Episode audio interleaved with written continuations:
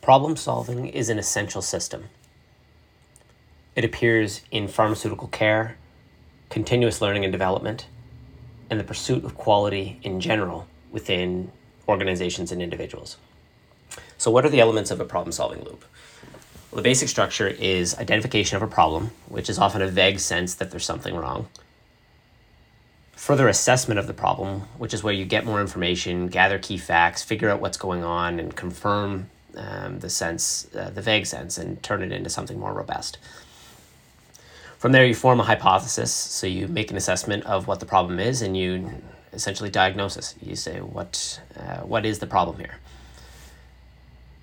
Then you can evaluate different alternatives to addressing the problem. So often with any problem, there might be different ways to approach uh, resolving it. Um, so gathering those different options, uh, comparing and contrasting them, and uh, ultimately making a decision on which is the best path forward.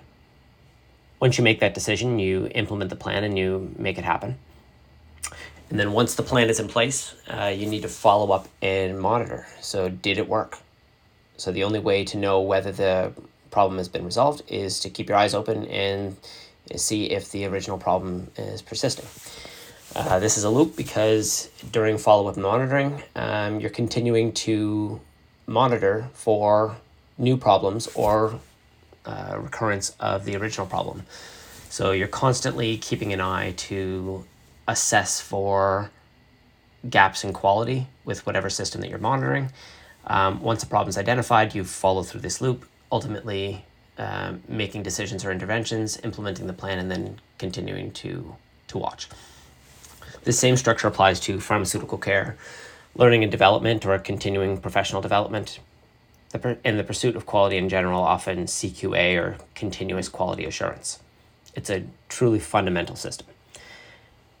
Why this is important is by thinking more carefully about the steps in this process, we can approach problems in a more systematic way, making the solving of problems more reliable and consistent.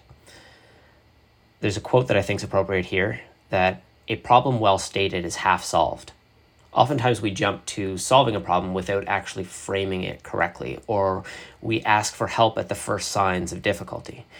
If we take a moment and reflect and think through the issue a little bit more thoroughly, doing a more thorough assessment of the problem and gathering of those key facts, and reflecting on what do we think is the problem and gathering some options, oftentimes the answers jump out of the page. So the solutions to problems become more apparent and obvious when we frame them correctly. By following this tried and true system, we can achieve better patient outcomes, learn more effectively, and continuously improve the quality of our, of our work.